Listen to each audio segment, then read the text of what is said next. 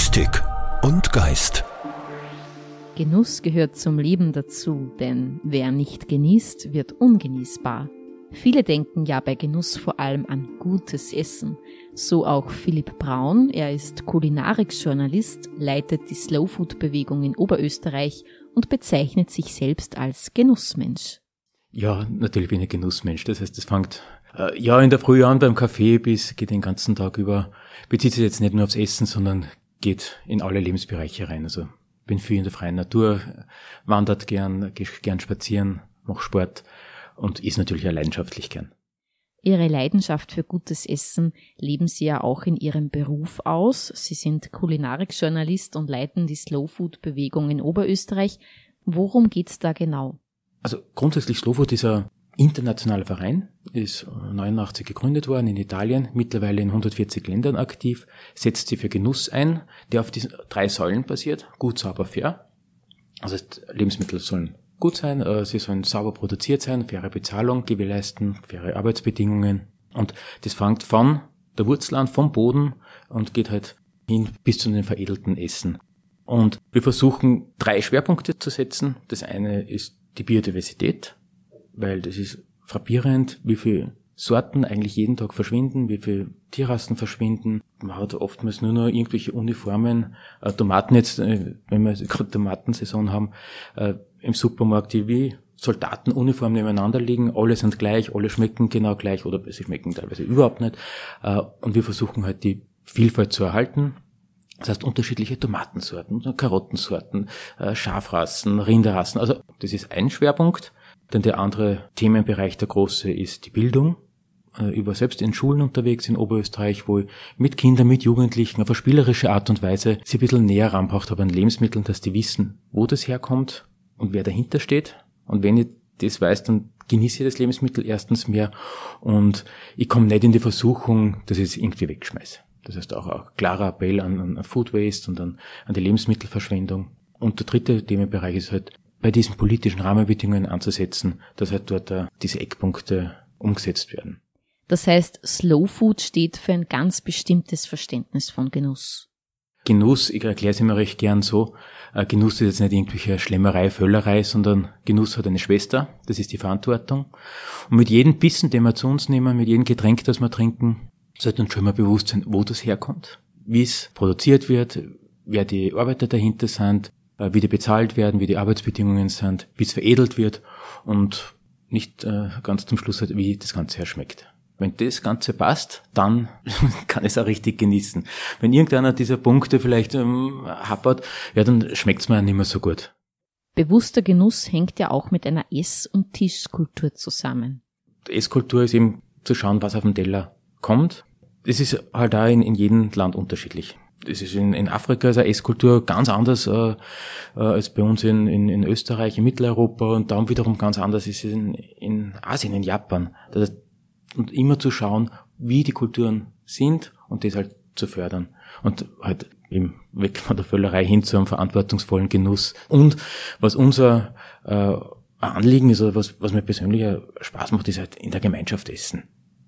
Also, dass man gemeinsam sich zusammensetzt und vielleicht auch oft einmal auf dem Tisch hat er einen, großen Topf stellen und jeder nimmt sich einfach dieses Teilen, dass das wieder im Vordergrund kommt. Weg von so einem individualisierten Genuss, wo jeder nur noch äh, schnell das Weckerl äh, reinhabert und sich keine Gedanken macht, sondern bewusst konzentrieren auf das Essen, auf das Mahl und äh, beim Essen kommen Leute zusammen. Äh, vielleicht einmal wieder schauen, äh, dass ich was für, für andere Leute koche, für Freunde, Bekannte, die einladen. Aber auf einmal entwickeln sich super Gespräche. Das heißt, für Sie ist Essen durchaus gemeinschaftsfördernd. Ja, absolut. Ist, also Essen ist für mich eine Gemeinschaft. Ja, und der Topf am Tisch, wo sich alle rausnehmen, das erinnert irgendwie so an Omas Zeiten, an alte Rezepte, beziehungsweise, wie Sie auch eingangs gesagt haben, es gibt ja auch viele alte Obst- und Gemüsesorten, die vielen gar nicht mehr geläufig sind. Ja, eben, und das, auf einmal ist es weg. Also es geht zum einen um alte Sorten, es geht aber um altes Wissen. Äh, man, ich habe das Glück, dass meine Mama sehr gut kocht, dass meine äh, Großmutter äh, sehr gut kocht hat. Aber das Wissen von den Großeltern, wenn man nicht mehr redet mit denen oder wenn man nicht mehr kocht mit denen, man schreibt es nicht auf, man nimmt es nicht auf, dann ist das Wissen irgendwann mal verloren. Und das ist eigentlich relativ schade, was immer vermittelt worden ist über, über Generationen, äh, auf einmal ist es weg. Und dann fragt man sich, ma, eigentlich, damals waren die, die, die Apfelschlangen halt so gut. Wie hat man das gemacht? Und wenn man das, wenn es keine Ansprechperson mehr gibt, ja, dann ist das, hat man es nur noch in der Erinnerung, kann es aber nicht mehr an seine eigenen Kinder oder an die nachfolgenden Generationen weitergeben. Und da versucht man auch dieses Wissen zu erhalten. Sie haben vorhin das Stichwort Schlemmerei genannt. Viele verstehen genau das unter Genuss, dass man es sich gut gehen lässt, dass man vielleicht auch einmal über die Stränge schlägt. Wie können wir da ein ausgewogenes Maß schaffen? Nee, ich glaube, das liegt aber eh schon in der Sache, weil wenn ich zu viel ist, dann schmeckt es mir nicht mehr. Dann bin ich voll, dann, dann geht es mir am nächsten Tag vielleicht nicht gut. Äh, dieses Maß einfach zu finden, ich glaube, wir müssen schon wieder ein bisschen mehr in uns hineinhorchen. Wann habe ich einen Hunger? Was schmeckt mir? Äh, wie viel brauche ich, dass, dass mir schmeckt? Und wenn ich mich natürlich äh, irre leiten lasse von irgendwelchen schönen Werbebotschaften, die etwas suggerieren, was nicht dahinter ist, ja, dann ist es vielleicht im ersten Moment, spüre vielleicht einen unmittelbar kurzfristigen Genuss, aber nach ein paar Minuten ist es weg und verpufft und langfristig gesehen ist es dann einfach ähm, ein Weg in die Sackgasse und äh, darum einfach wieder bewusster zu schauen und auch Dinge zu hinterfragen. Was ist denn für Sie persönlich Ihr größter Genuss? Es sind oft die ganz einfachen Dinge. Ganz klassisch banale Sachen wie ein frisches Butterbrot mit einem frischen Schnittlauch. Aber auch da wiederum, wenn das ein super Brot ist, äh, hervorragendes Bio-Roggenbrot mit einer tollen Rohmilchbutter und vielleicht noch einen Schnittlauch aus dem eigenen Garten, wenn du den dann aufgib, das ist für mich wahrer Genuss. Also gerade diese ganz einfachen Dinge sind es. Ich gehe natürlich auch gern äh, höherpreisig essen oder in, in Haubenlokale, aber das, was mir in Erinnerung bleibt, sind wirklich die ganz einfachen Dinge wie ein Butterbrot mit Schnittlauch, wie ein Tomaten, ein Paradeiser, der von der Sonne geküsst worden ist, den ich selber brock und dann reinbeiß das sind so die Erinnerungen, die bleiben mir im Kopf. Und das mag ich eigentlich am, am allerliebsten. Sie sind ja auch einer, der nahezu täglich selber kocht, haben Sie mir erzählt. Was kochen Sie denn am liebsten? Was unterschiedlich. Äh, zum einen mache ich gern äh, schnelle Gerichte, weil es bei mir äh, zeitmäßig ist. Ich gehe gern einkaufen am Markt und was halt gerade Saison hat, das verarbeite ich halt dann schnell. Versuche alles Mögliche zu machen, möglichst vielfältig. Wenn ich mir die Zeit nehme, mache aber einen großen Braten zum Beispiel oder, oder aufwendigere Sachen, Nudeltaschen zum Beispiel zum Füllen. Äh, da gibt's diese Vareniki, das sind so gefüllte Teigtaschen mit einem Topf und Erdäpfel. Super. Dauert natürlich ein bisschen länger, also diese, diese Tasche halt zu formen, aber schmeckt natürlich super. Genuss bedeutet für jeden etwas anderes. Für Angelika Stummer Theologin und Referentin für City Pastoral in der Diözese Linz, hat Genuss ganz bestimmte Eigenschaften. Ja, also Genuss hat für mich immer was zu tun mit Freude, vor allem mit Lebensfreude. Und Genuss ist etwas, das man so nicht planen kann, glaube ich. Ich glaube, man kann es üben. Aber planbar ist Genuss nicht. Genuss ist für mich immer verbunden mit Gefühlen, mit Emotionen und auch mit Riechen, Hören, Sehen, Schmecken. Und für mich ist der Sommer wirklich eine Zeit des Genusses und zum Genießen.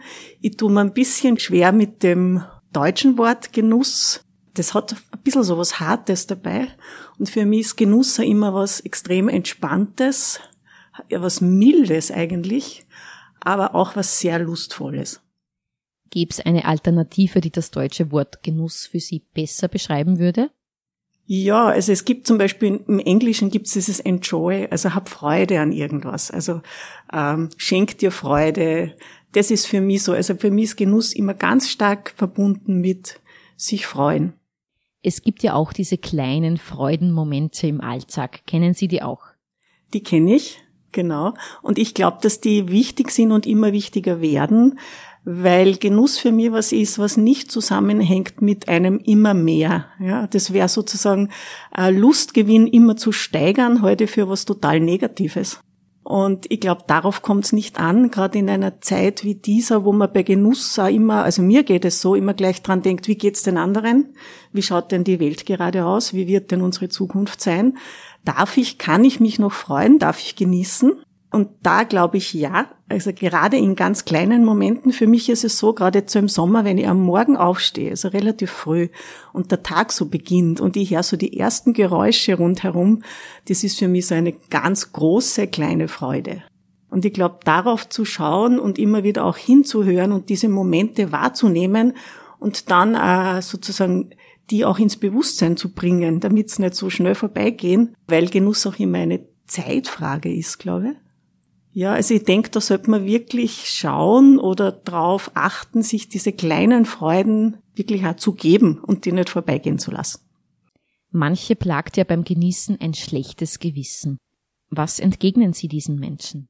Ja, ich glaube, also oft ist es ja so, dass Leistung zählt, ja, dass der Erfolg zählt, dass ähm, das, das Stehenbleiben und Verweilen, was beim Genuss ja ist, oder auf etwas warten und es dann genießen, ähm, heißen kann für viele, jetzt tue ich ja nichts. Also, und ich glaube, dass es gut ist, die Freude im Leben wieder hervorzuholen und immer wieder zu haben und Dinge genießen. Ich glaube nicht, dass man Menschen sagen kann, jetzt musst du genießen, weil dann wird dein Leben einfacher oder so.